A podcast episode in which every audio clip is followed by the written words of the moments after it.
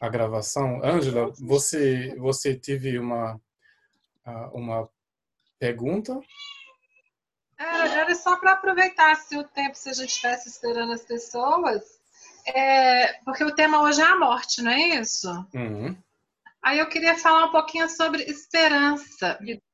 A sua, a sua opinião de esperança, é, antes da gente entrar no assunto, porque era para ganhar tempo, não é para desviar do assunto. É isso. Porque eu lembro que no começo dos nossos ensinamentos lá, a, tinha falava sobre esperança, sobre expectativas, né? Aí é. eu queria recordar o, o, ponto de vista seu.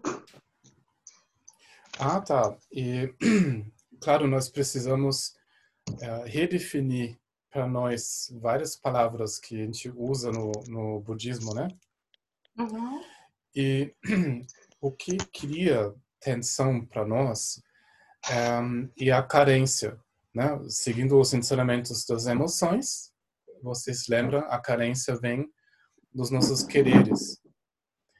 Daí isso quer dizer a carência é feito por querer. E o mais nós sentimos carência, o mais nós queremos mudar ela. Então, tudo samsara, eh, você poderia dizer, ela começa e fica alimentado por querer mudar. mudar. Né? Quando você não abraça, você perdeu o contato com a grande perfeição. A mamãe não vai mais precisar do celular, vai ficar aqui no computador. Tá, deixa eu colocar mudo. Um, quando sentimos é, a carência, perdemos a visão da realidade, né? que todas as aparências por si são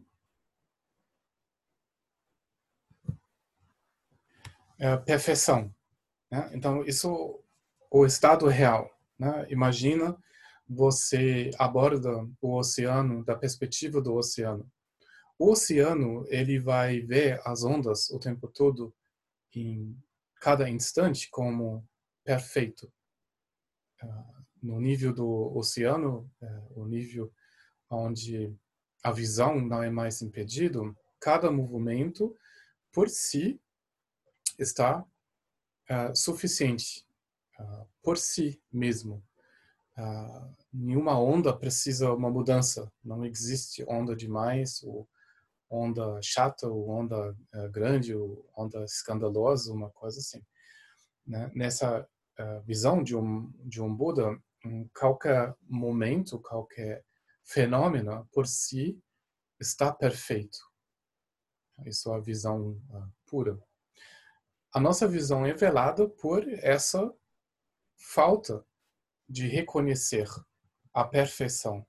Então, nós vamos ver uh, erros, nós vamos ver problemas em nós, em outros, em cada parte de nós.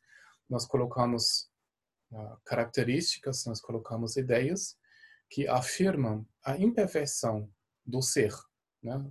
do nosso ser, o que a gente acha nós, e o que aparece.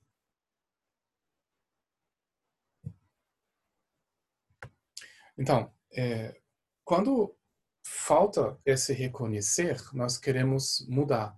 Daí começa a expectativa.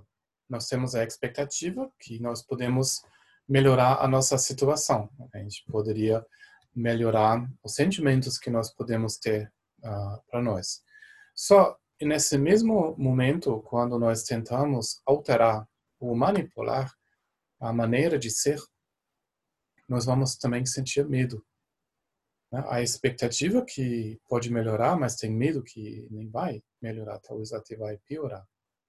E como a vida traz altas e baixas, isso quer dizer no seu movimento natural, da perspectiva limitada, os altos e baixos criam, afirmam expectativa medo. Então, nessa maneira, é, a expectativa é o grande inimigo, né, porque ela fica na raiz dos quereres, a, na raiz das emoções, na raiz de todo o mal.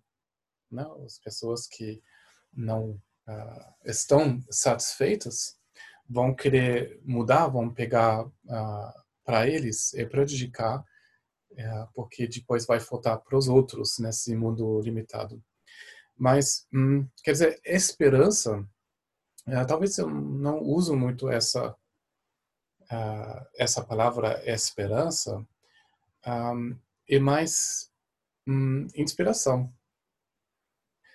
E a esperança, se nós podemos fazer uma diferença, hum, ela carrega inspiração.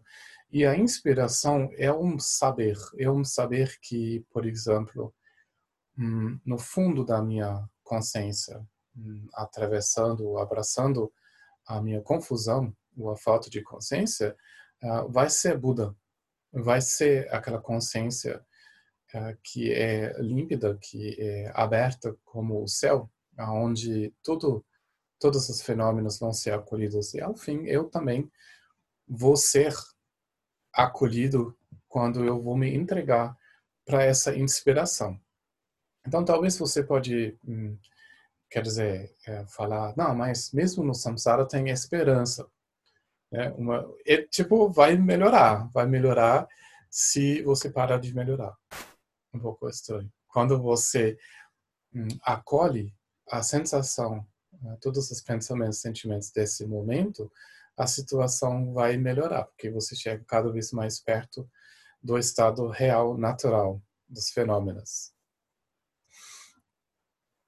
Porque isso uh, não é fácil, né, estar programado, programado fortemente de uh, querer melhorar, manipular uh, o nosso ser, toda a, atenção, toda a nossa atenção e um sinal de expectativa é medo. Né? Os mestres chamam isso os demônios, Simo e Gyalpo. Outras palavras para expectativa é, é medo. Né? Quando tem expectativa, medo, uh, não vai ter paz. E quando o Gendon Pochi, como criança, ele estava olhando no mundo, estava olhando os adultos, hum, ele notou, ele viu hum, que nenhum adulto uh, está em paz. Ele notou com já cinco, seis anos uh, que todo mundo está com expectativa e medo, uh, que nunca vai ser contente, que o mundo por si, seguindo os caminhos do mundo, ele e ninguém vai poder alcançar uma confiança, uma felicidade profunda. E por isso nós precisamos usar a nossa inspiração né, talvez a, a esperança nesse caso, para se conectar com a confiança que nós temos que, no fundo da nossa percepção, é algo onde tudo vai ser acolhido, algo que não nasceu, e porque não nasceu, não vai morrer. Então, quem representa isso é o Buda. Ah, quem explica como chegar lá é o Dharma e quem nos protege, inspira é a Sangha.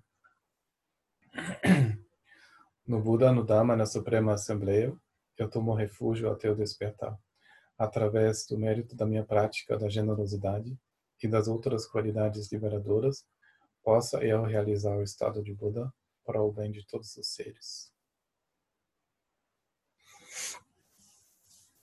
Um, eu, eu se eu me se eu me não engano, um, alguém teve uma pergunta e como acabou o tempo, eu não consegui dar uma resposta ainda. Galera, eu só posso continuar um pouquinho? Aham. Aliando, aliando é, é, essa explicação sua da, da, da esperança e, e, e, uma coisa é, eu assisti uma aula durante a quarentena da Dit Macha, ela trabalhando esperança no corpo. E assim, não é, não é igual, mas teve uma coisa que me. E agora você falando, a imagem para mim de significado de esperança é aquela que quando você deu a visualização para gente, para fazer as prostrações, quando a gente imagina as pessoas todas que a gente quer levar junto naquele, naquele no, no, movimento da prostração, né? Que a gente põe todo mundo, né? eu estou prostrando, não estou prostrando para mim, prostrando para todo mundo, e quanto mais gente junto, e aquela, aquela coisa que você mergulha e volta, é, me, me, me, trouxe muito essa coisa da, esperança ser não uma coisa que você espera, que você tem expectativas, mas essa força que, que fala, não, vamos junto, vamos junto, vamos mergulhar aqui para a gente se é, purificar no Sansara, vamos todo mundo junto para no caminho da iluminação. Foi mais alguma coisa assim que, eu que me pegou, sabe, o sentimento. Que a esperança seria mais essa, essa força. Aquilo que eu quero para mim, eu estou no caminho, vamos embora, todo mundo. Uhum. Então, aqui, eh, isso volta para a palavra tibetana de, uh, de Dun, uh, como Gendun, né, uh, de juntar a, a virtude, que é a palavra da sanga, né, na verdade. E essa palavra não quer dizer só acumulando, mas ela também é uma expressão de uh, inspiração, uh, algo positivo. Né? Então, nessa ah. maneira, uh, o que você acorda são duas coisas. Sim, a confiança né, que, que vai melhorar quando você faz esse gesto lindo da, da prostração e a visualização, que isso muda, né? isso traz à tona qualidades na sua na sua mente e o que também é interessante é importante é contato né? contato com uma parte de nós que que se expressa que se abre tudo que é expectativa uh, você você se fecha você fica um pouco mais vítima das circunstâncias né? porque você está esperando então, o problema é quando você se te pega esperando, de uma maneira você está se vitimizando, né, exagerando isso um pouco, mas você vai ser vítima das circunstâncias, porque algo de bom vai acontecer ou não. Mas quando você faz a prostração, ah, você tem a confiança que nesse ato você está manifestando, manifestando algo benéfico, não só para você hum, hum, e também para os outros. Então aqui e a diferença fundamental. Um tenha como objeto algo que talvez vai aparecer no futuro e a prática ou o cultivo, seja isso procrastinação ou um outro tipo de prática, ela é uma manifestação, uma vivência de uma qualidade liberadora nesse momento. Então, lá você não espera, mas você está vivenciando esse contato. Então, isso faz a diferença. Né? Você se perde na, você se entrega na prostração, mas em outros momentos, quando a expectativa é mais forte, quer dizer, você está se olhando de um lado, uh, tem um olhar crítico, se o que você está fazendo, o que você é, o que você representa, é suficiente ou não. Né? Quando hum, a prática você se separa e você está se olhando para cima da prática, você está mais na expectativa. E quando você incorpora a prática, quando você se entrega nessa nessa sensação, você não tem tanto essa separação. Você fica mais em contato do processo vivo uh, da sua vida.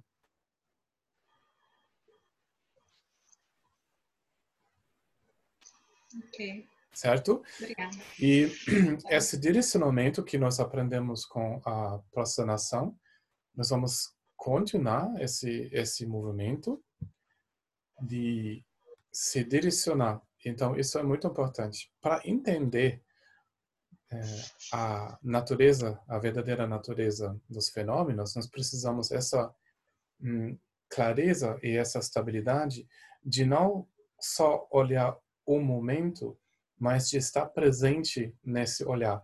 São, na verdade, quatro, quatro hum, momentos uh, que, que são na base de um reconhecer. Então, nessa maneira, esses quatro uh, são dentro desses sete fatores uh, que criam o despertar. Então, você olha numa direção, ou você olha para um, um objeto, você vai ficar com esse objeto, você vai se repousar com esse objeto, e no quarto você tem um verdadeiro, verdadeiro entendimento do, do objeto. O que acontece para nós, hum, que nós vamos ver um objeto, tem a nossa reação, isso quer dizer uma camada conceitual, já no segundo momento, depois a gente está sonhando sobre o objeto, mas a gente não está mais reparando do objeto. Então, isso quer dizer, você coloca algo na boca e você já, hum, não gostei, viajou no passado, né, de outras comidas que você não gostou, já rola uma justificação porque você não gosta e não tem mais contato com a experiência. Daí nós precisamos desse direcionamento para poder investigar realmente a natureza de um objeto e da experiência ele traz.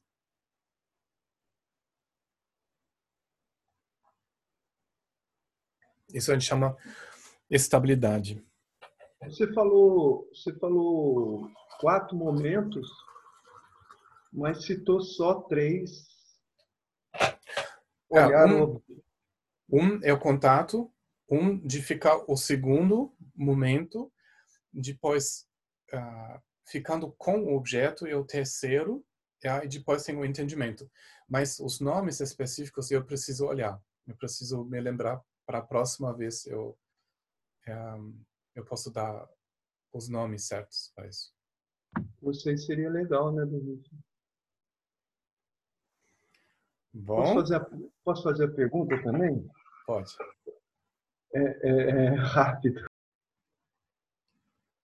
Ou, ou por coincidência ou não, eram duas perguntas dentro de uma a segunda dela é exatamente nesse ponto aí que você está respondendo a Ângela, que quando eu estava conhecendo o budismo é, um pouco antes, eu li um livro Zen, e eu acho que era Theravada, e ele estava explicando assim, aos escandas, e então ele dizia que a, como você já explicou isso também, a, a, percepção nem né, a sensação são kármicos, mas sim só a, na verdade, a volição, quer dizer, a vontade, é, que é das formações, no, no estudo escândalo, é as formações mentais. Esse, essa volição, contato, volição, atenção, contato, essas coisas, essa abolição seriam, a, seriam as sedes? E a segunda pergunta é, é, é, rápida, porque ainda não tenho livro, não tenho livro para consultar, então eu pergunto. Eu, eu, vi o Felicidarta Ribeiro, que escreveu aquele livro lá, O Oráculo da, da Noite, lá ele fala sobre sonho, né? Ele falou que a consciência do sonho acontece no último momento, é, no, no, no, finalzinho, mas assim a experiência que eu tenho, que eu já vi, eu, eu já eu, eu, concordo com ele assim no final, mas também na entrada do sono. Se você puder falar alguma coisa disso. Uh, quando a gente vai começando a sonhar,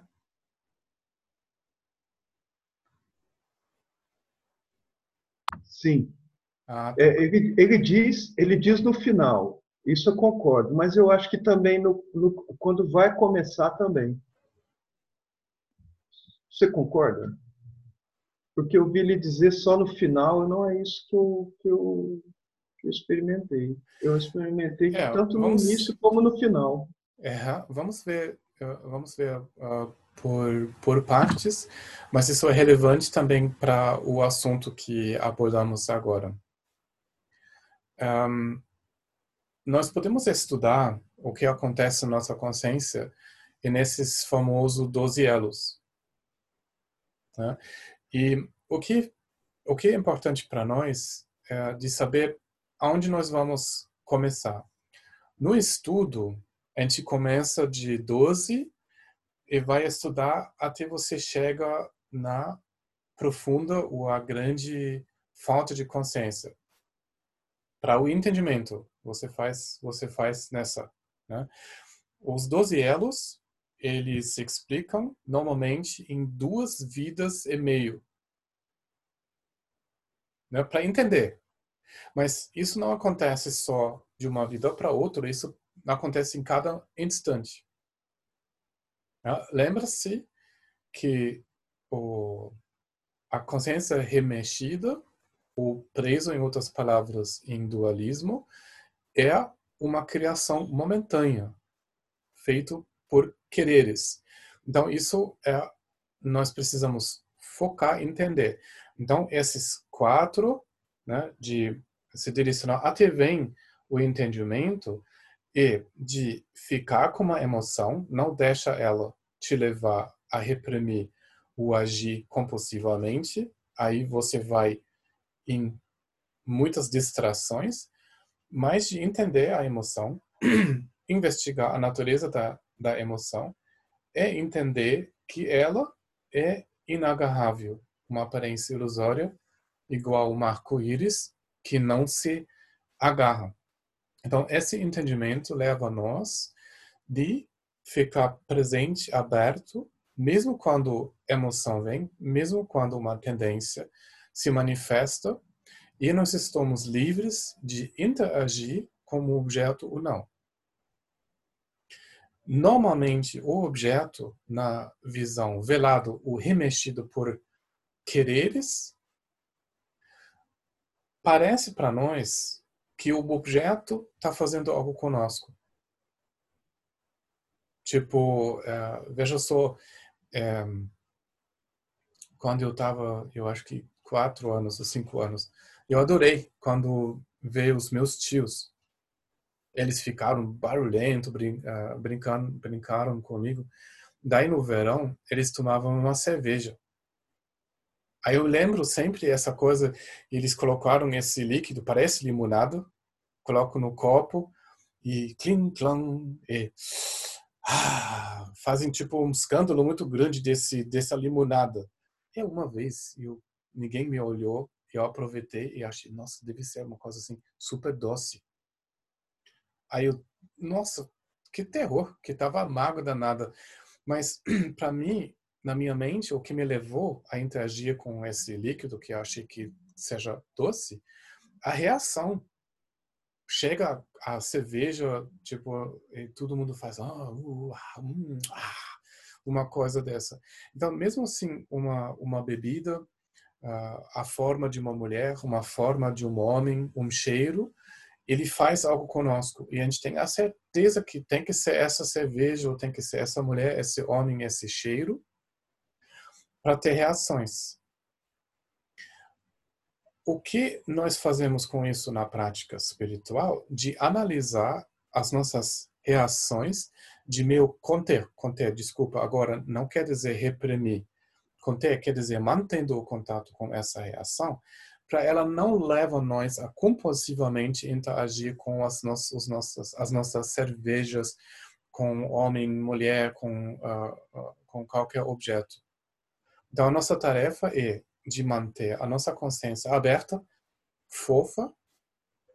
Nessa fofura, os objetos podem se manifestar, as reações podem se manifestar e alcançamos liberdade dessa confusão. Então, isso a gente chama também uma projeção que nós atribuímos aos nossos objetos características que, na verdade, eles não têm. E a gente fica lá, ah, oh, hum, ah, olha só, pizza.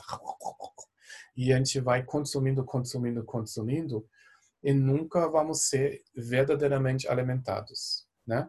Então, remexido, sim. Agora sim, vamos assim terminar o dia, daí vamos começar a adormecer. O adormecer, tanto na tradição tibetana, tanto no ocidental, é quatro fases até chegar no sono profundo. Então, nessas fases, você pega o sono, você chega no sono pesado, você começa assim a adormecer e adormeceu. Nesse processo, você solta o contato você tem com o mundo externo até você larga, você deixa e você vive uma certa, certa absorção. Nessa absorção, você entrega o contato sensorial com o mundo externo. Então, você realmente entra num outro modo de ser. Quase todo mundo, entre os nossos mortais, é, perde a consciência. Né? A gente, tipo, fica cansado e você acorda de manhã. Então, você não tem muita noção do que aconteceu. Mas tem essa absorção. E essa absorção quer dizer que uh, os processos emocionais, os processos, processos conceituais uh, dormem. Né? Eles meu, desligam, eles não são ativados, melhor dito. Daí, dessa, desse sono profundo, vem estímulos. Uh, quando você vai uh, continuar consciente, você vai ver que dessa inatividade, coisas vão aparecer. São como cacos, pode ser um, uma luz, uma imagem, uma memória, uma sensação. E depois a consciência começa a agarrar. Então, isso quer dizer, os nossos hábitos de reagir em cima dos objetos vão acordar. Aí, quando você começa a interagir com uma dessas ideias, pensamentos, ou quer dizer, imagens, você junta isso e cria o ambiente do seu sonho. Então, o cérebro ele acorda de uma inatividade e acordam as mesmas tendências e você constrói o seu sonho. Como lá no filme Inception, uh, sempre tem que ter o arquiteto, uma pessoa que cria um ambiente e o ambiente ele tem que ser uh, meio elaborado para a pessoa pode acreditar nele. E de uma maneira nós criamos para nós um ambiente e nós acreditamos que isso seja um ambiente externo. A gente não reconhece que isso é interno. Então, isso, basicamente, o dualismo se desdobra, mas ele não foi reconhecido na vacuidade quando ele fica absorvido, absor... em absorção. As tendências não são transformadas, né? não uma, uma coisa de trans, transcendência. Daí acorda. Agora, é, isso é muito importante, tem um grande significado com o assunto da liberação e da meditação. Quando você pratica uma meditação que está ligado ou direcionado por absorção, você pode sim produzir isso na meditação. As tendências não vão estimulados, né? você vai mantendo a consciência focada, né? você resiste à distração e o mais focado, até você pode vivenciar momentos sem é, percepção sensorial. Né? E quem foi testado na época, hum, nos anos 80, o Kalu Rinpoche, o antigo Kalu Rinpoche. Aí ele deu uma, uma uh, palestra, ele explicou que tem meditação onde a absorção é tão intensa que você não tem percepções sensoriais. E os especialistas da neurociência falaram que isso é impossível, né? porque eles conseguem medir isso no cérebro e para uma pessoa comum, quando você faz um som, o cérebro ele vai registrando esse som. Igualmente, quando você tem o olho aberto e tem um movimento na sua frente, o cérebro ele vai notar. Então, ele foi testado, ele e os lamas dele, e ele realmente ele se colocou em samadhi, em absorção, e nessa absorção, uh, qualquer movimento ou impressão sensorial não gerou nenhuma reação, uh, ou, quer dizer, o, o cérebro não registrou. E os lamas, que foram também meditadores um, aplicados, tinham leves reações, mas muito, muito menos para uma pessoa normal uh, que não está treinado nessa maneira. Depois, ele não só ficou na absorção, ele entrou no reconhecer. Então, isso quer dizer, ele soltou o dualismo, que na verdade dá um, uma onda cerebral diferente. E para nós isso é importante entender. Só uh, deixa tudo devagar ou praticar esperando, agora essa é a palavra certa, de ter expectativa de não ter movimento, isso seja uma solução, é o grande engano, o grande perigo no caminho. Né? Porque não é. Ah, o que nos traz a, a liberdade e a nossa, a nossa capacidade de acolher as nossas emoções e os, os nossos padrões, as nossas reações em cima de certos estímulos. Então, a nossa prática tem que incluir, tem que integrar e acolher movimento, né? Como os mestres falam, não tenta, por favor, não tenta de evitar os pensamentos. Você deveria curtir os pensamentos. O mais pensamento, o mais criatividade. O mais pensamento, o mais dhammakaya. Então, o, o pensamento e o e a lenha no fogo da sabedoria. Né? Então, para nós é muito importante não praticar uma prática é, que, que se liga é, em ausência dos pensamentos, mas o entendimento do pensamento. Isso é muito, então, muito importante. Então, isso tem muita relevância para os sonhos também, né? E uh, essa absorção acontece o início e depois acordam uh, os sonhos entre os sonhos uh, tem uma certa apagada de novo até acorda o próximo sonho. Né? Quer dizer, a ativação do cérebro ele vem em ondas. Certo, William?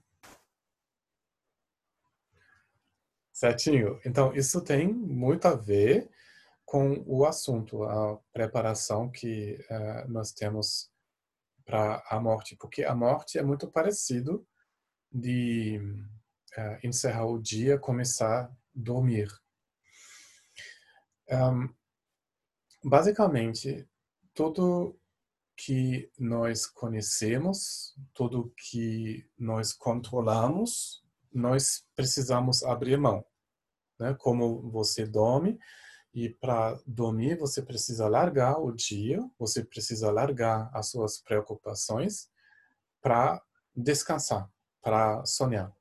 E para morrer, isso é muito parecido, né? Só, só não é assim. Às vezes a gente não dorme porque a gente fica agitado, mas mesmo assim, muito agitado, você vai morrer, né? A agitação uh, não é uma solução. não vai prevenir uh, a morte. Então, não assim, uh, quando uh, você corre para lá para cá, que você pode evitar essa essa sensação. Mas o que é importante, o que nós não entendemos, hum, ou quer dizer, pouco, quando nós vamos dormir, até a gente gosta. Né? A gente gosta dessa sonolência e o momento quando você não precisa pensar absolutamente nada, e uh, você deixa você deixa-se ir em indiferença você uh, vai curtindo de não sentir de criar uma certa distância com o mundo externo que pode ser muito chato muito duro uh, às vezes tem muita demanda. E quando nós vamos morrer a percepção é um pouco diferente porque uh, não assim uh, que a gente vai curtindo essa sonolência e tem uma amanhã e amanhã você acorda, né, você toma seu café e você decide o que você vai fazer. Essa vez não, né? Quando você dorme, talvez, né? Você pode sim ter uma ideia o que você vai fazer, né? Você pode controlar em partes a sua percepção, mas é, uma vez você morreu, não tem um acordar, né? Você não acorda na sua cama, você não toma um café. Então, por isso, a morte nos traz muito medo, né? porque a morte, de uma maneira, é um encerramento. Ah, o sono é um encerramento do dia.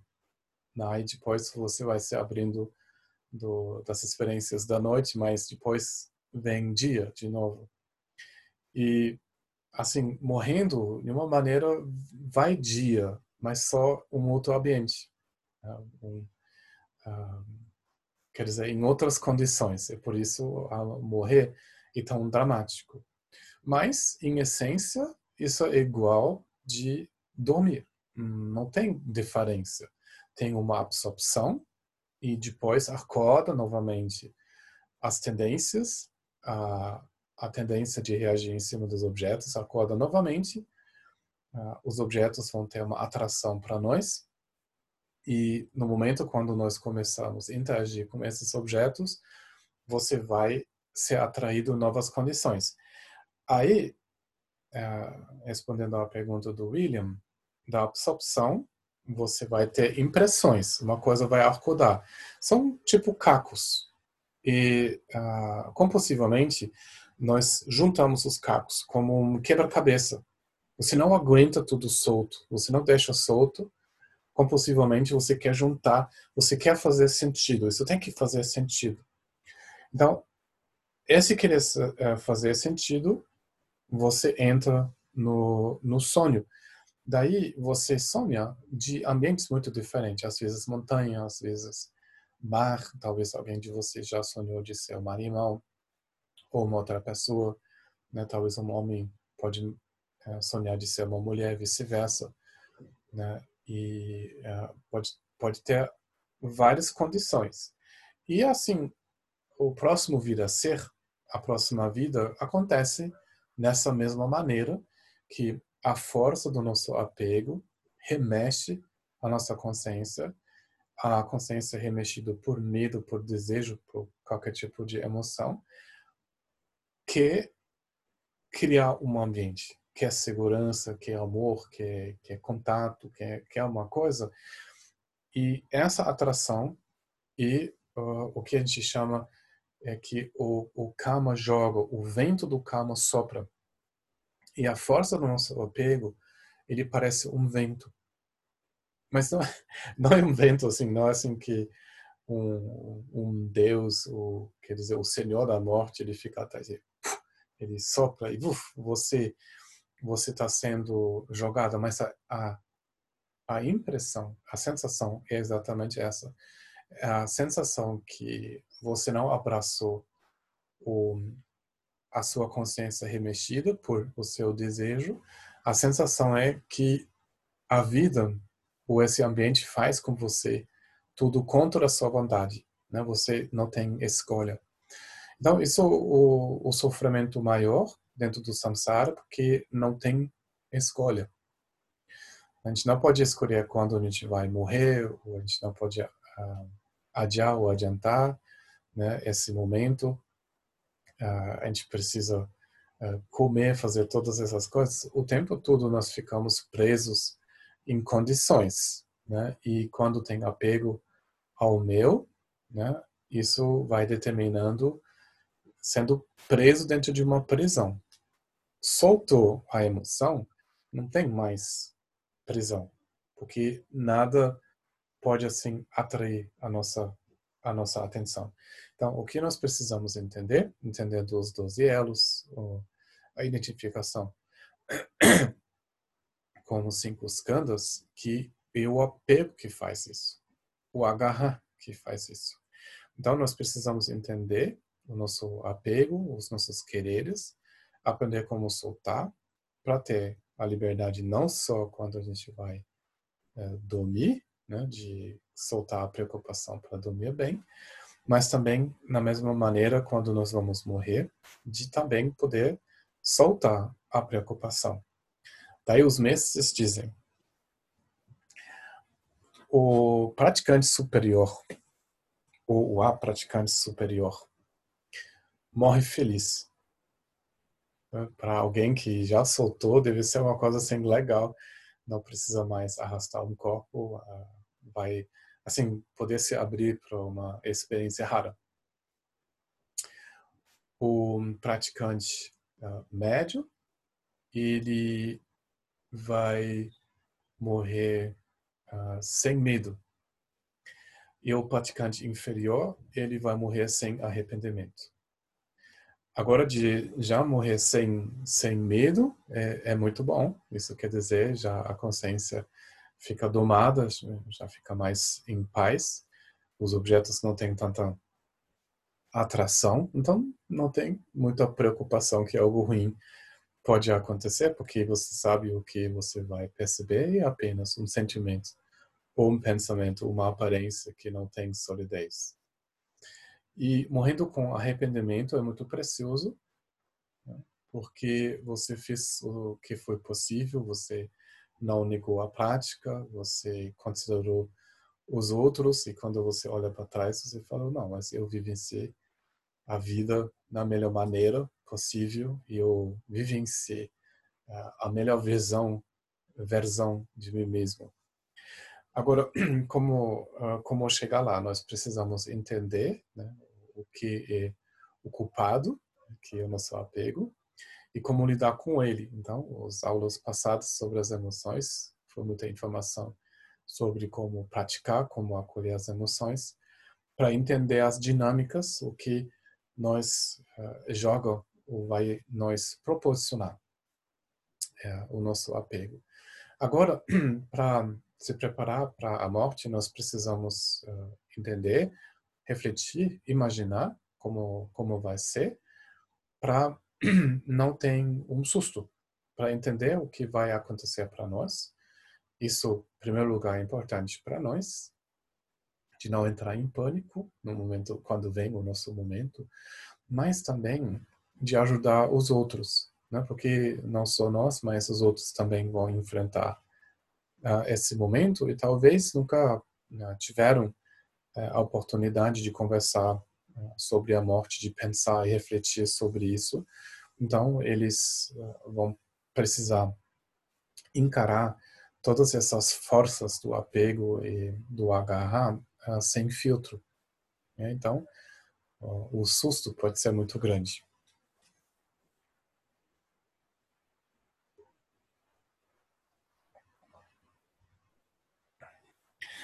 Samsara, em outras palavras, sim, é emoção e querer, mas samsara é uma grande tentativa de uh, controlar o mundo, o mundo dos fenômenos, uh, com uma perspectiva só. É uma tentativa e nós investimos muita energia nisso. Então, quando você olha a nossa maneira de controlar, tem um aspecto físico. Né? Agora a minha boca secou e eu fiz um, um chá, um boi chá com leite de aveia. E eu controlei uh, a troca, o funcionamento dos líquidos e tomei um pouco chá. Um, e uma outra maneira, né, tem uh, vários níveis de controle, o, o nível do, do corpo, mas também como hoje eu estou um pouco cansado, uh, eu, eu preciso controlar os meus pensamentos. Né? Então, vem muita besteira, vem muitos pensamentos estranhos e nem todos vale a pena dizer. Daí eu preciso ver que uh, eu coloco em palavras, né? que eu dou um corpo, né? na visão tibetana, uma palavra é um corpo, algo físico, precisa ver que pensamento é adequado. Né? Como colocar um pensamento, uma linha de pensamento. Então, isso uma certa é, controle. Nós tentamos controlar o, o que é físico e mental. Nós tentamos controlar, uh, isso foi o assunto das emoções, tenta muito de reprimir uh, as emoções. E isso quer dizer, uh, a nossa vida nesse tipo de categoria tem elementos grossos e alguns que são finos, que são uh, sutis, eu acho. Uh, isso é muito difícil para mim controlar de dizer é, é sutis ou sutis. Nunca vou, nunca vou lembrar, não, é incontrolável para mim. Então, primeiro nós precisamos entender que morrer que o processo vai dos elementos grosseiros, grossos, sólidos, para aqueles processos mais finos. e como nós podemos imaginar? Hum, agora eu consegui tomar um chá, uh, eu consegui mais ou menos controlar os meus pensamentos, parece que tá, tá tudo ok. Mas eu vou enfrentar um momento quando eu vou perder isso. Eu vou perder a força de levantar uma taça, uma taça de chá, é, uma xícara de chá. Então, agora, quando a gente fica jovem, a gente pode levantar um peso até muito grande. Até tem campeonato quem pode levantar mais. E ao longo do tempo, o peso que você pode controlar é, vai diminuindo. E até o momento quando você não consegue mais levantar um peso, até o seu corpo vira um peso.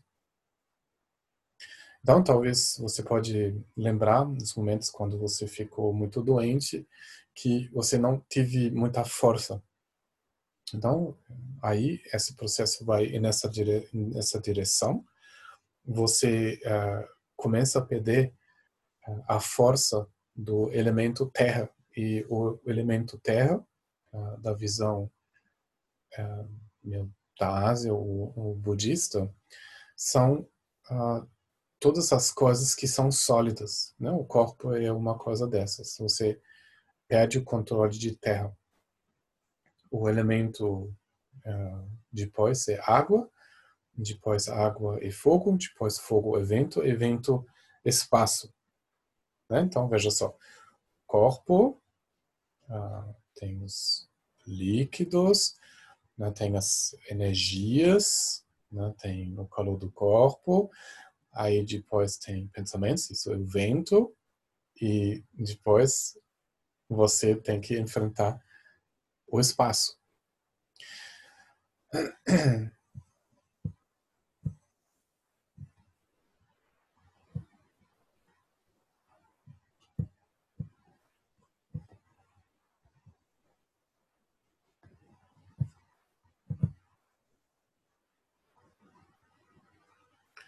Bem, uh, aqui, uh,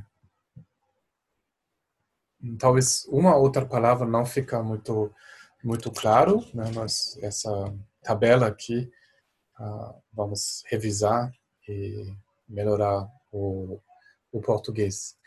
Um, os ensinamentos sobre isto eu recebi de várias pessoas, vários mestres. Hum, eu estava lendo vários, ou quase todos os comentários né, sobre, sobre esse processo. Hum, os comentários concordam, hum, talvez não 100%. Né? Às vezes uh, eles reforçam mais um aspecto, outro um pouco menos. Mas eu achei que uh, a gente chegou em uma coerência, né? Lá os lamas uh, no monastério na França fizemos uh, textos, uh, incluindo comparando os comentários e tirando as dúvidas com professores eruditos. Eu também falei com vários mestres sobre alguns aspectos. Então, não estou assim inventando e uma transmissão né, desses desses processos. Falamos sobre essa dissolução dos elementos e os seus sinais que de uma forma vão ocorrer, dependendo das condições, mais devagar ou mais rápido. Né? Um pode ser mais claro que o outro, né? tem uma parte individual, mas esses processos vão acontecer. E uh, quem quer ter a certeza sobre eles, você passa por isso todas as noites. Quando você vai dormir, você passa por isso também. Só nesse momento, isso é tão rápido que é muito difícil de uh, reconhecer, mas é possível, através da meditação, de reconhecer cada um desses aspectos, conhecer eles já nessa vida, um, para já estar uh, bem um, acostumado com aquilo. Então, tem uh, aqui no, na, na esquerda. Né? Nós começamos o lado da morte e ele tem a dissolução exterior e interior. E essa divisa né, aqui entre exterior e interior, você pode dizer mais ou menos, e a respiração né, do pulmão. Quando você não expira mais, você mais ou menos passa esse, é, como chama, trecho, essa linha aqui. Né? Normalmente a gente fala, ah, a pessoa morreu porque não respira mais. Mas o processo depois vai continuando um pouco ainda. Mas assim, para se localizar, tem a parte exterior e interior, quando a respiração grosseira para, ainda tem circulação uh, fina ou sutil, uh, sutil, sutil uh, ainda quando a pessoa já parece morte. Eu já falei que a dissolução vem dos aspectos grosseiros para mais finas. Então, terra dissolve em água, água em fogo, fogo em ar, ar em consciência, consciência em vacuidade e ao final em clara luminosidade. Clara luminosidade é uma outra palavra para o despertar, óbvio, mas o reconhecer do Dhammakaya. Então, todos os seres que morrem de uma maneira passam por isto. Né? Aí termina ali embaixo com a ocorrência da clara luminosidade. Depois a gente vai falar um pouco mais sobre a clara luminosidade. Hum, na verdade, só pode falar pouco sobre isso, hum, porque eh, ela não pode ser eh, explicada em palavras. A coisa mais importante é entender luminosidade, eh, às vezes eles traduzem com clara luz, que dá uma sensação que essa luminosidade pode ser uma luz, mas não é. Né? É, é definitivamente não uma luz, mas o recolhimento da consciência na sua verdadeira natureza. Né? Ela se recolhe em si, ela não, e nesse momento não se expressa em luzes, em formas, em aparências, nem em espaço, nem em uma medida existe nesse momento. Quem pode realizar essa, o reconhecer essa clara luminosidade nesse momento, desperta nesse momento. Por isso, todo mundo fala desse momento como uma grande oportunidade. A percepção nossa depende sim dos elementos, das partes uh, de nós, mas ela uh, pode ser abordada em níveis. Tem o, os sinais físicos, uh, isso pode ser uh, corpóreos até, o que você está sentindo no corpo. Os sinais internos são é mais a sua maneira de vivenciar isto, né? e mais uh, mental. E os sinais segredos são um, totalmente mental, que são um, percepções que, que é completamente o nível uh, da, sua, da sua mente. Mas nós vamos ver eles em, em partes. Um, aqui tem. Uh, depois eu vou passar isso para vocês. Uma lista que vem da Anisama, que é a mesma, mesma coisa. Ela é um pouco mais elaborada. Né? Tem aqui a, dissolução grosseira. E aquela parte uh, interna. Depois eu passo isso para vocês. Uh, não assim que tem uma diferença só, eu acho interessante de ter tudo em uma folha só uh, para poder se lembrar. Então vamos continuar com, com essa aqui. Quando o processo da morte começa, nós vamos perder o tônus corporal, a mobilidade dos membros se torna difícil. O que eu falei, né, para vocês podem imaginar. Imagina o seu próprio corpo é pesado demais para você levantar. Então, você ficou tão fragilizado né, que mesmo o próprio corpo você não consegue mais movimentar. Né? Então, quando a morte chega mais perto, a mobilidade ela vai é, se diminuir e a sensação pode ser que, que você fica muito pesado e você quase afunda no colchão. Né? Então, isso, isso é o sinal físico. Os sinais internos é uma perda de clareza, uh, vendo junto com imobilidade, gravidade e dissipar-se. Uh, junto com esse, essa perda da, da força uh, física, o que você vai sentir uh, dentro, um, que as, as coisas ficam não muito muito claro na, sua percepção. Né? O que foi bem controlado, como está o corpo, o movimento do corpo, sentimento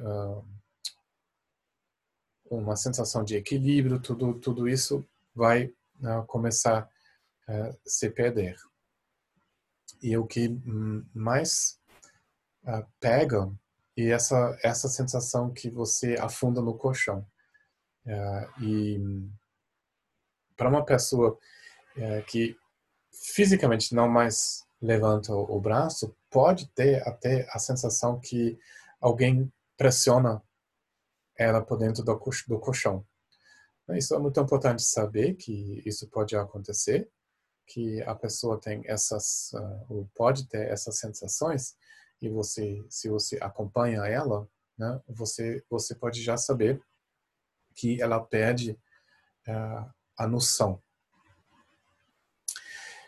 Os sinais segredos, uh, que hum, podem ocorrer em duas maneiras, para uma pessoa com é, prática ou sem prática, mas em qualquer maneira, isso é como uma miragem, uh, são distorções visuais. Um, essa miragem aparece dentro do, do campo visual e normalmente aparece numa forma azul.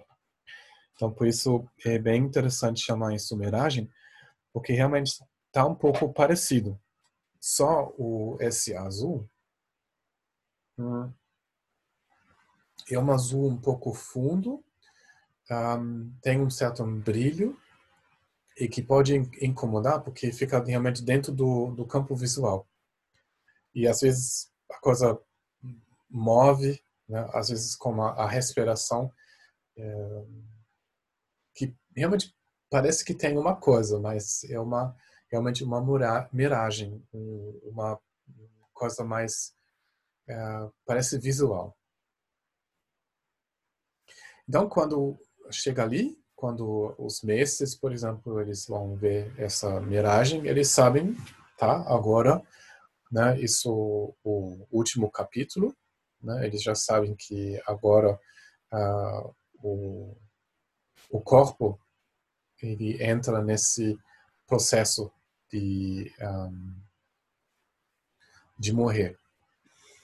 As respirações também estão mudando, o fluxo das energias. Né? É, aqui tem esses nomes, respiração do, da absorção vital interior superior.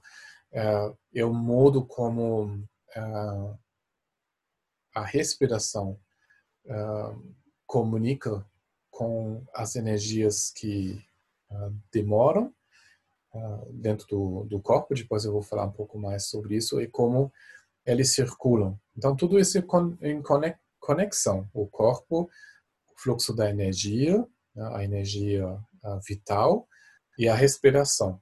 Né? Então, nós vamos perceber essa mudança na nossa percepção. Agora, o próximo passo, ah, quando a Terra se dissolveu em água, nós vamos perder o controle dos líquidos. Então, esses passos né, tem na criação do humano em outro, quando ele cresce, a gente fala sobre 10 energias. E essas 10 energias têm cinco categorias. E essas cinco categorias são ligadas em esses elementos. Então, cada elemento tem cinco energias. Né? Tem, tipo, uma energia uh, que uh, a gente precisa para segurar urina e para urinar. Uh, também para limpar o sangue. Né? Tem as energias que têm certas responsabilidades. E, nesse momento, o corpo ele não pode mais carregar, ele não pode mais agregar o agregar, eu acho que está certo. É, esse movimento dos líquidos. Né? Primeiro, a pessoa vai perceber o nariz e boca seca. Uh, várias pessoas uh, têm a boca seca. Tomem mais um, um pouco de água e pouco depois uh, morrem. A minha avó, ela morreu assim. Ela pediu para tomar água, né? tomou e pouco tempo depois ela fez a passagem.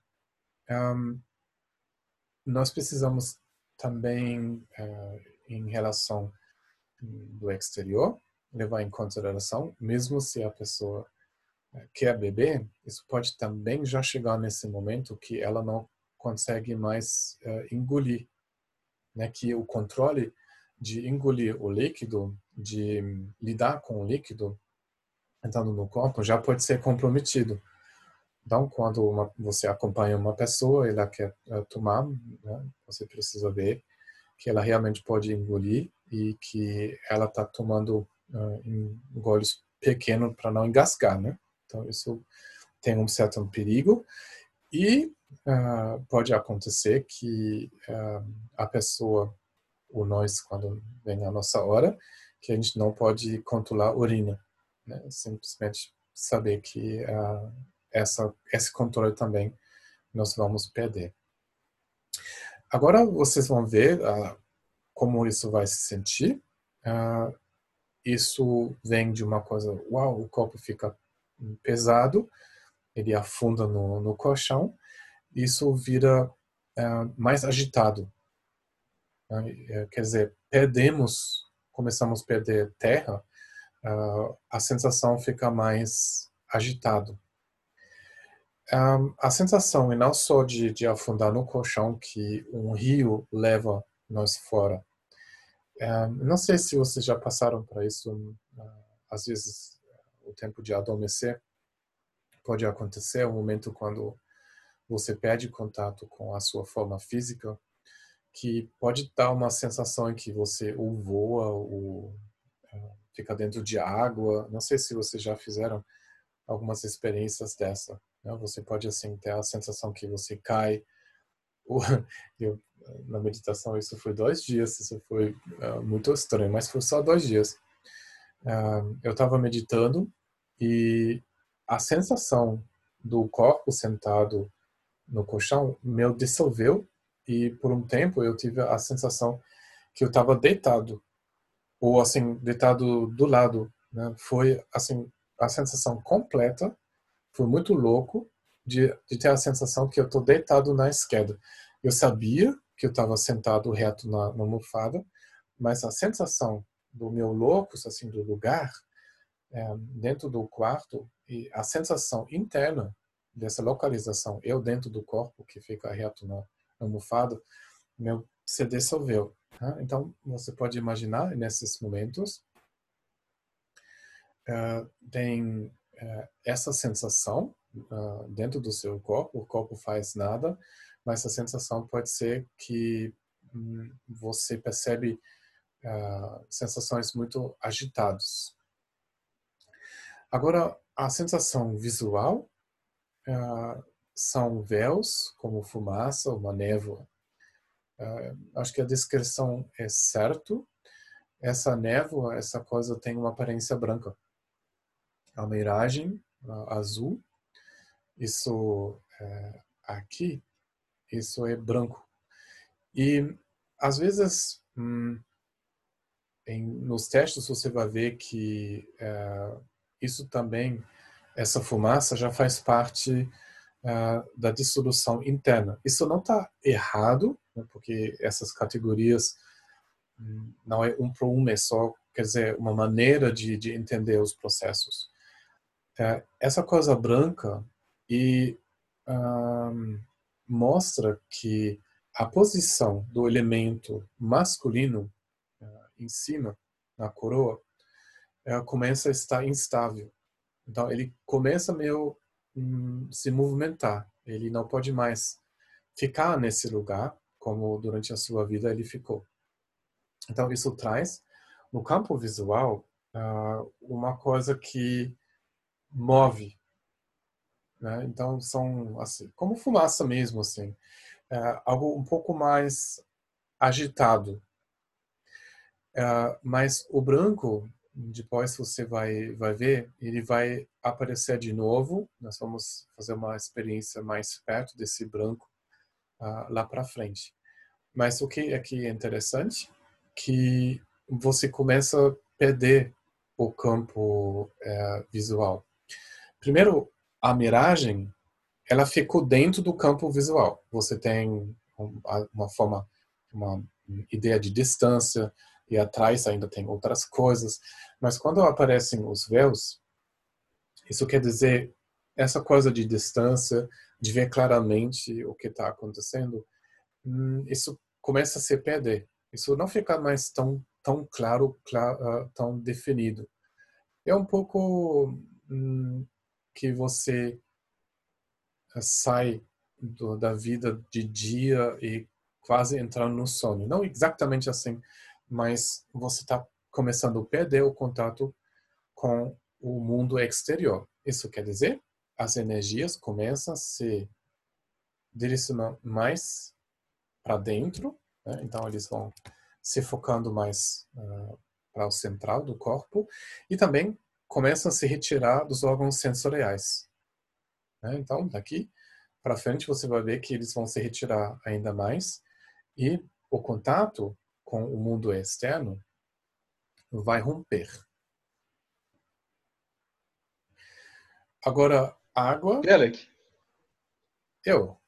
Desculpa interromper rapidinho, é porque tem uma pessoa que caiu e já está alguns minutos pedindo para você aceitá-la novamente. Né? Oh, no, oh, é, tá. É, porque eu estava assim compartilhando e uma janela desapareceu. Obrigado. Deixa eu ver como eu faço. Não, assim, não. Ela machucou aqui?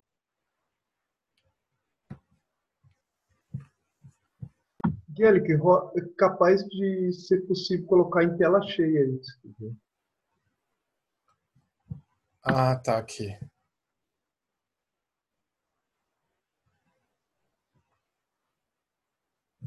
Deixa eu ver se eu consigo arrumar isso melhor. F11 geralmente funciona.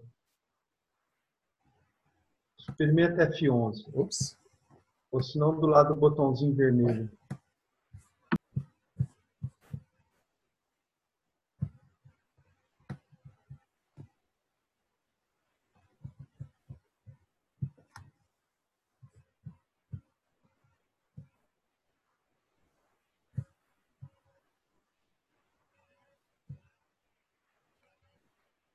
tem uma coisa que está um pouco diferente. Isso estava.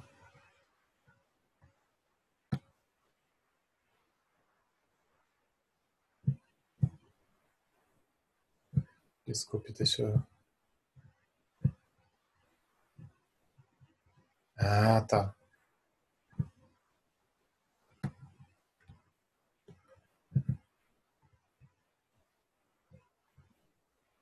Agora saquei. Uh, tem como separar as janelas.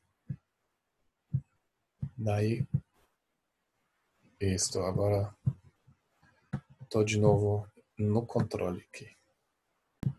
Os macacos aqui vieram, vieram assistir aula também. Nossa, é? tá um bando, tá um bando enorme aqui. Ah, deixa eu ver rapidinho. É... É, se fica disponível, sim. Vai, vai estar no Dropbox, depois no YouTube.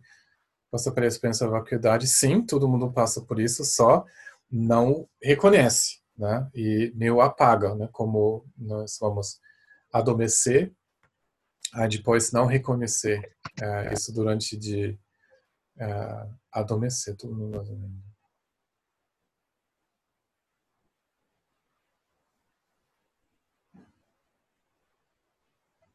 Um, aqui a Anisa está perguntando se a morte. Uh, não, pode ser dias, né? E até pode ser que uma pessoa pode uh, entrar nesse processo e voltar, né?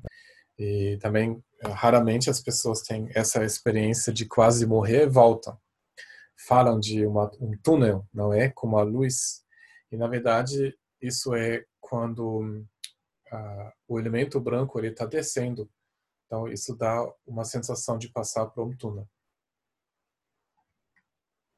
Mas, de lá, só poucas pessoas voltam e um, da experiência da clara luminosidade, ninguém volta.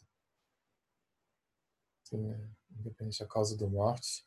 Essas perguntas a gente vai ver depois. Sim, é dependente um pouco da morte, mas nós vamos passar nessa ordem uh, para tudo. Né? Só pode ser muito rápido. Acesso para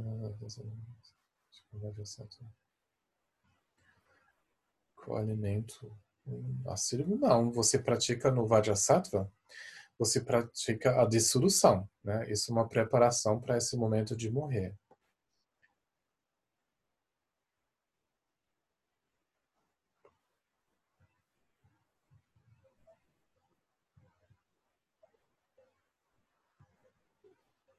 É, desculpe, a gente está falando sobre essas coisas, né? Então, uh, não quero assustar vocês, uh, não sejam preocupados, mas a gente tem que conversar sobre sobre isso. E uh, tem um movimento também no momento quando a, a água se dissolve em fogo, que a, a pessoa vai assim, os olhos vão para cima e às vezes a gente se assusta. Só lembra que não é necessariamente assim que um, a pessoa está uh, vivendo algo um, ruim, né? Quando nós vamos ver uh, quando vamos ver uma pessoa nessa situação, quando ela não controla mais o olho, por exemplo, nós estamos assustados. Né? E normalmente sim. Uh, e normal né? de, de viver uh, de ver isso. Mas quando a pessoa morre, uh, ela vai continuando. Né? Tem uma, uma separação do, do corpo uh, e ela não é necessariamente assustador. Então a gente não pode assim, ah, quando vemos sinais físicos, de ter certeza se a pessoa realmente vive uma coisa ruim. Né? Então por isso é muito importante para nós é, ver né, eh, essas listas, entender uh, como vai ser a experiência né, de não ter medo quando nós vamos vivenciar isso, mas também quando nós vamos acompanhar alguém que igualmente nós não vamos estar, uh, desculpe, assustados e nós podemos trazer para a pessoa uh, conforto e estabilidade. Né? Bom, mais um pouco. Um, quando o fogo se dissolve em ar, uh, isso é o momento quando nós perdemos a possibilidade de uh, regular a temperatura do corpo. E normalmente essa uh, esse momento é marcado por sentir frio isso quer dizer ah, quando o calor ah, passa, nós temos a sensação que o frio entra. A gente não está sentindo o calor passando, mas um frio entrar. E normalmente, para a pessoa, isso começa nos, nas pernas, no pé, nas pernas tem a sensação que né, um, um frio entra. quando sabemos que isso é simplesmente o calor uh, passando, nós não vamos nos assustar. Mas quando você pensa um frio entrar, é uma coisa assim muito desagradável. Mas uh, não é nada mais que a, a possibilidade de manter uma temperatura adequada no corpo, e ela acabou. Isso não é mais possível.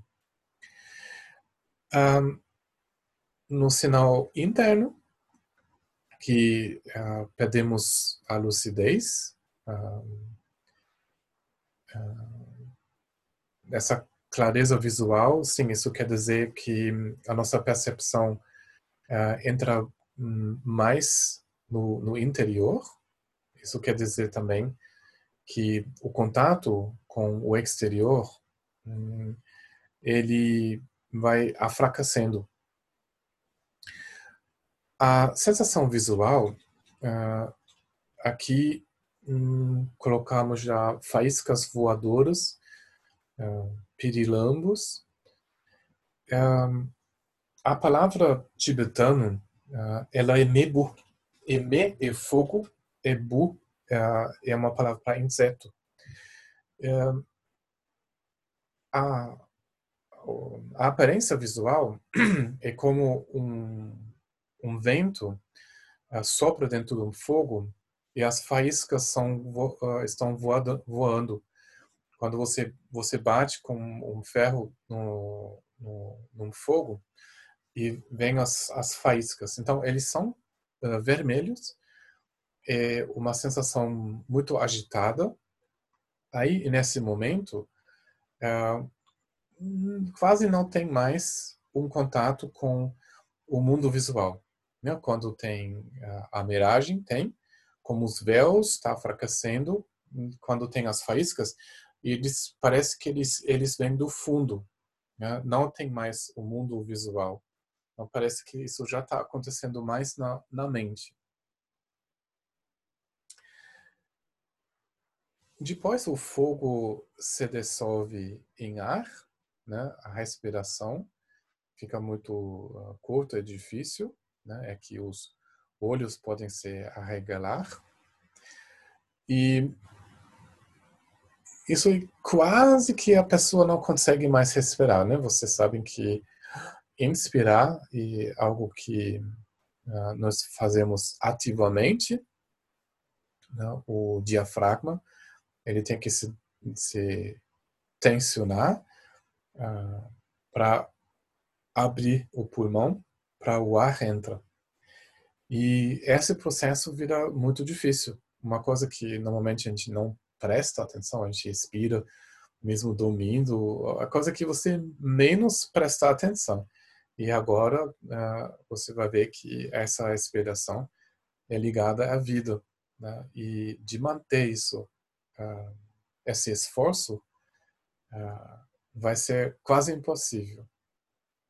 Aqui, nesse momento, nós podemos é, perceber alucinações intensas, reminiscências kármicas e zumbidos. O que quer dizer isto? Uh, a clareza, o contato com o mundo externo, vai diminuindo e a percepção se vira mais mental. Uh, tem pouco contato agora com o próprio corpo e a sensação uh, interna é mais agitado. Uh, não sei se vocês uh, já perceberam, às vezes quando você vai adormecer, que às vezes tem, quando você olha atrás do olho fechado, às vezes tem imagens. O início, quando você passa para o, estágio 1 a 2 de adormecer, eles manifestam, eles fazem movimentos, mas quando você vai para dois e logo para três e quatro, isso pode ser muito agitado. Né? Isso quer dizer, você faz uma, uma transição para uh, o sonho, mas ainda tem a comparação com o, a consciência que você conhece de dia. E uh, o campo visual uh, se vira um brilho de uma lâmpada de manteiga.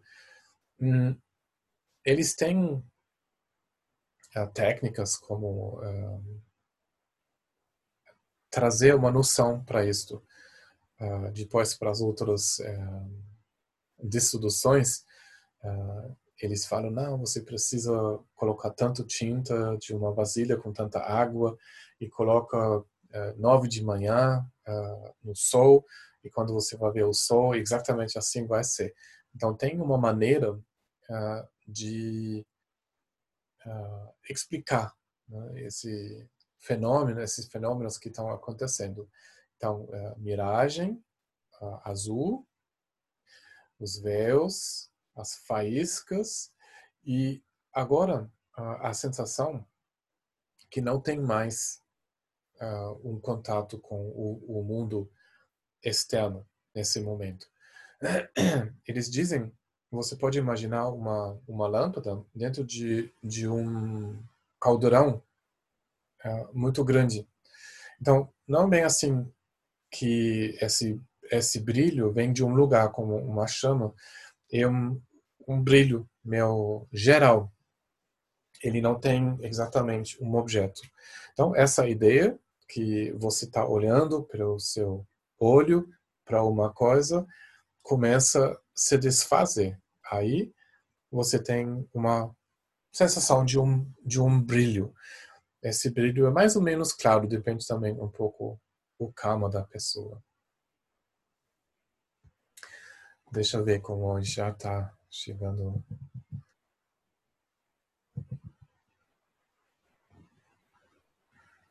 No fim de hoje, vou ver as, as perguntas. Quando tem perguntas, coloca aqui no chat.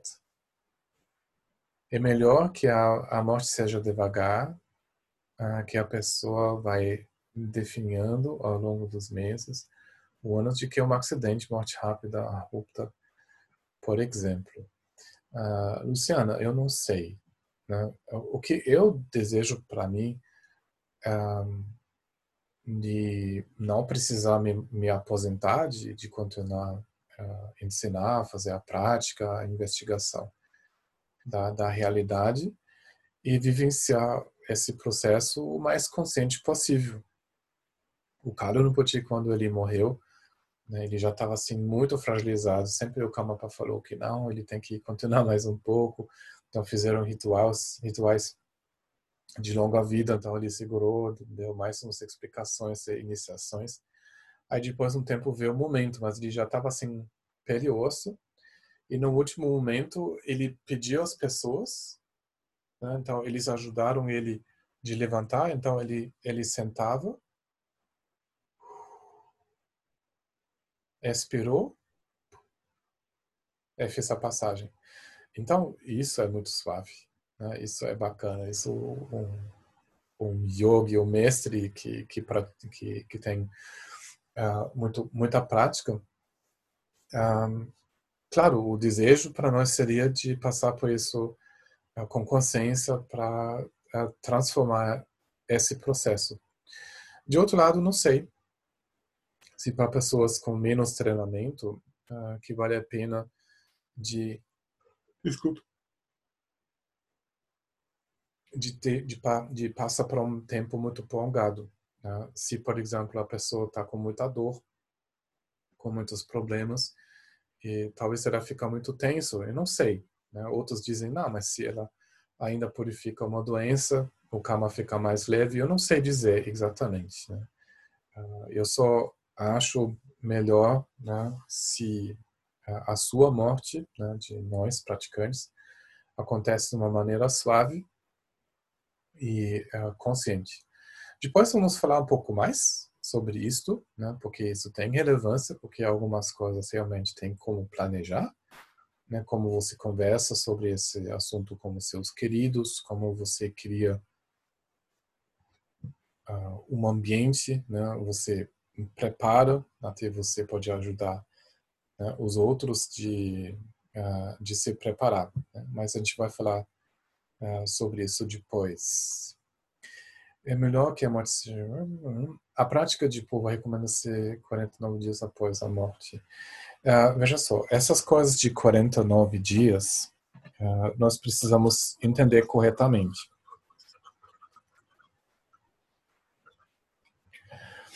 Uh, muita informação que hoje em dia as pessoas percebem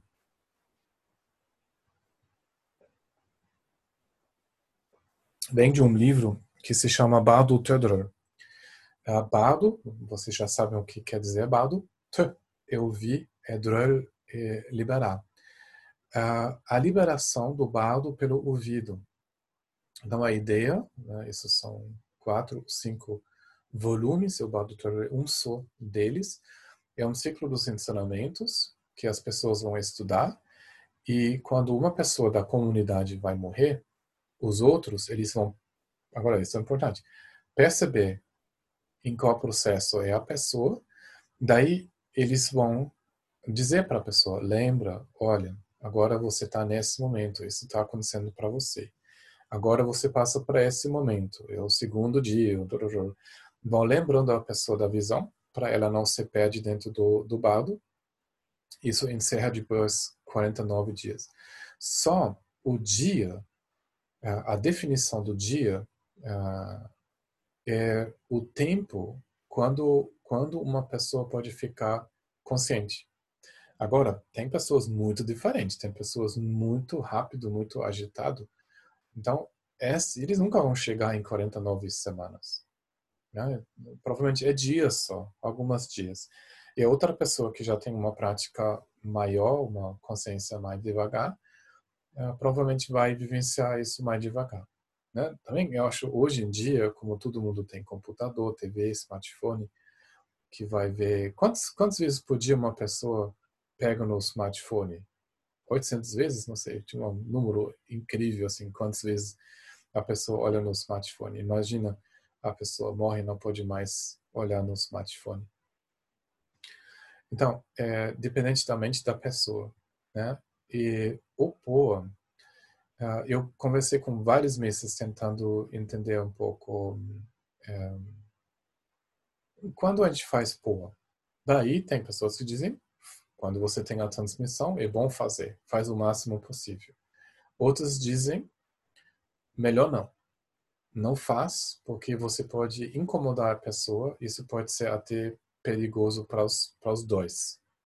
Então, entre isso tem várias opiniões. E a maioria dos meses que eu perguntei sobre isso, que falam, o POA é adequado quando você pode ver a pessoa. Então, quando você percebe a pessoa e você tem a certeza que você pode fazer a transferência. Né? Então, isso é muito delicado. Então, em relação dos dias, é, a pessoa depois a gente vai conversar uh, mais sobre isso, quando ela não realiza a vacuidade no momento de morrer, ela desmaia, ela passa para uma inconsciência.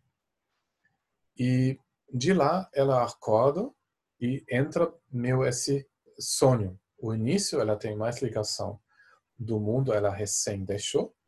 Aí depois ela se uh, dirige mais uh, ao quer dizer, através das tendências ela cultivou durante a, dia, a, a vida. Daí, o, o boa, a prática mais intensa perto do, do, da morte. Né? O mais perto, o mais intenso, porque o contato é maior. Né? Isso é importante. Depois, outras tendências vão aparecendo e ela vai já começar a se afastar. Uh, o Buda deu ensinamento e tem ensinamento ali fala de três semanas e tem outros ensinamentos ali falam de uma semana. Né? Então, não de sete semanas, é mais rápido. Pelo o que Genro Rinpoche falou, e ele, né, como todo mundo achou, ele teve uma intuição, uma clara evidência excepcional, ele falou que a maioria dos, dos humanos já foram embora depois de três semanas. Né? Então a gente tem que fazer meio rápido, né? usar o tempo, né? aí depois já fica menos importante. A pessoa já assim foi. Mas, em qualquer maneira, é, isso para o povo, a prática, sim. Mas as orações você pode fazer depois décadas ainda para a pessoa. Né? A oração né? ainda uh, ajuda a pessoa. Não assim que passou agora 49 dias, você não faz mais orações. Né? Então, pode continuar. Uh, isso vai ajudando a criar um potencial positivo. Só um, você não libera ela agora nesse momento do bado, ela já está num outro momento.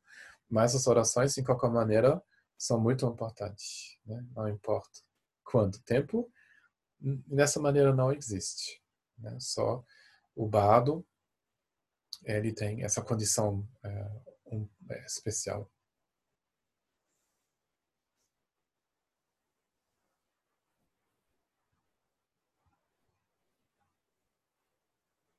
Ganapati falou uh, ah, para nós que uh, tá, então com tudo isso o que eu vou fazer? Eu vou fazer o POA, vou fazer não sei o que, uma outra prática, que eu vou fazer? E para ele foi muito simples. Ele falou a coisa mais importante é compaixão. Então veja bem, compaixão é uma qualidade liberadora. Então você não pode errar com compaixão. E mesmo assim, uh, sendo bobo com a compaixão, você não erra. No coração você não erra. E mesmo você faz coisas erradas, uh, isso quer dizer, mesmo se você só vai sofrer talvez a, a consequência de ter feito algo errado, você não errou. Mas quando você só fica meditando, fica mais na transcendência, uh, você pode se perder de verdade assim, em estados mentais elevados, em absorções meditativas. Mas quando você pratica principalmente a compaixão, você também é, pratica a relação. E mesmo quando você morreu, o que você vai ter é relação. Relação quer dizer, você vai perceber, você vai ter experiências. E quando você praticou acolhimento, você praticou Tonglen, você praticou Chinese, você praticou essas práticas, uh, onde você está procurando de enfrentar uh, qualquer mal, qualquer situação difícil, com compreensão e compaixão, isso é a qualidade mais interessante quando você entrou no bardo, certo? E nesse momento, o que te uh, ajuda é a compaixão. Então, ele não estava, o início ele ensinava boa, mas depois ele não ensinava mais. É, mas ele sempre falou é, compaixão, compaixão é, é muito importante para nós. Então nessa nessa vida, se nós podemos é, aprender como acolher as emoções, começar a tratar nós, entrar em contato conosco de uma maneira mais amigável, mais amoroso e passar isso para as pessoas em volta de nós, a gente está fazendo uma coisa assim muito certa. E mesmo assim pensando que um dia nós vamos morrer, a gente olha para trás dizendo não, mas eu fiz a coisa certa. Eu estava procurando tratar todo mundo bem, eh, de uh, expressar sentimentos nobres e isso é uma coisa hum, que não morre. Né? O resto que você acumulou uh, certificados, carreira, grandes obras, isso também você vai perder. Mas se você faz isso uh, com compaixão, você manifestou algo bonito no mundo uh, sólido, manifesto, mas também algo bonito para o seu coração.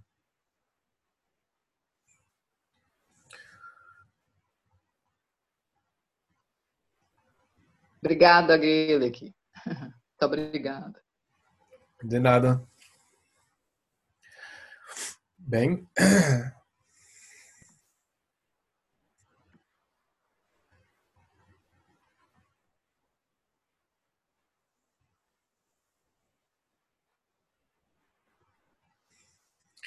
Vamos passar uns minutos de pensar em todos esses seres que se perdem em visões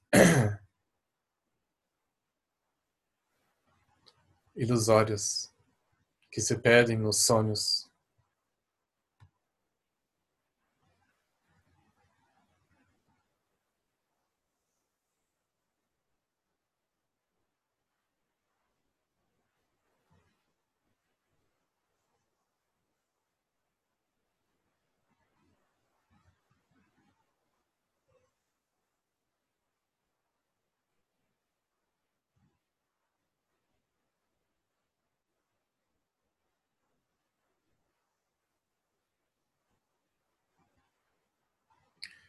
Possam eles entender essas visões nesse momento como algo que não tem realidade.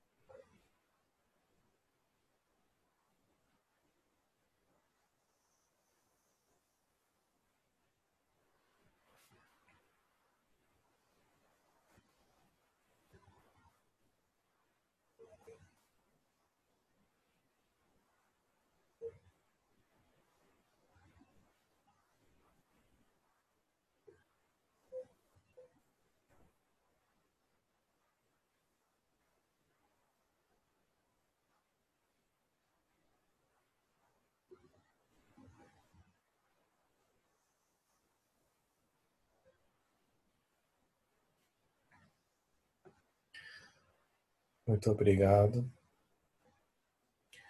Sunamde damche tsikpane tane tene panam tamshene kega nache bala tupai sebe tsone drovai drovai show.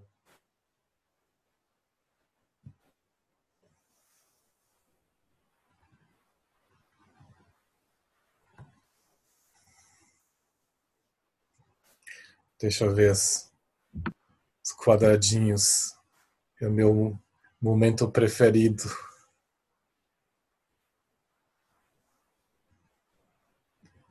E lá no Urubu, hein?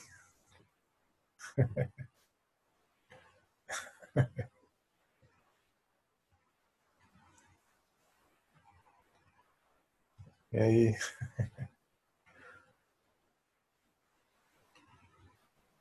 A Rosana já está relaxada, assim.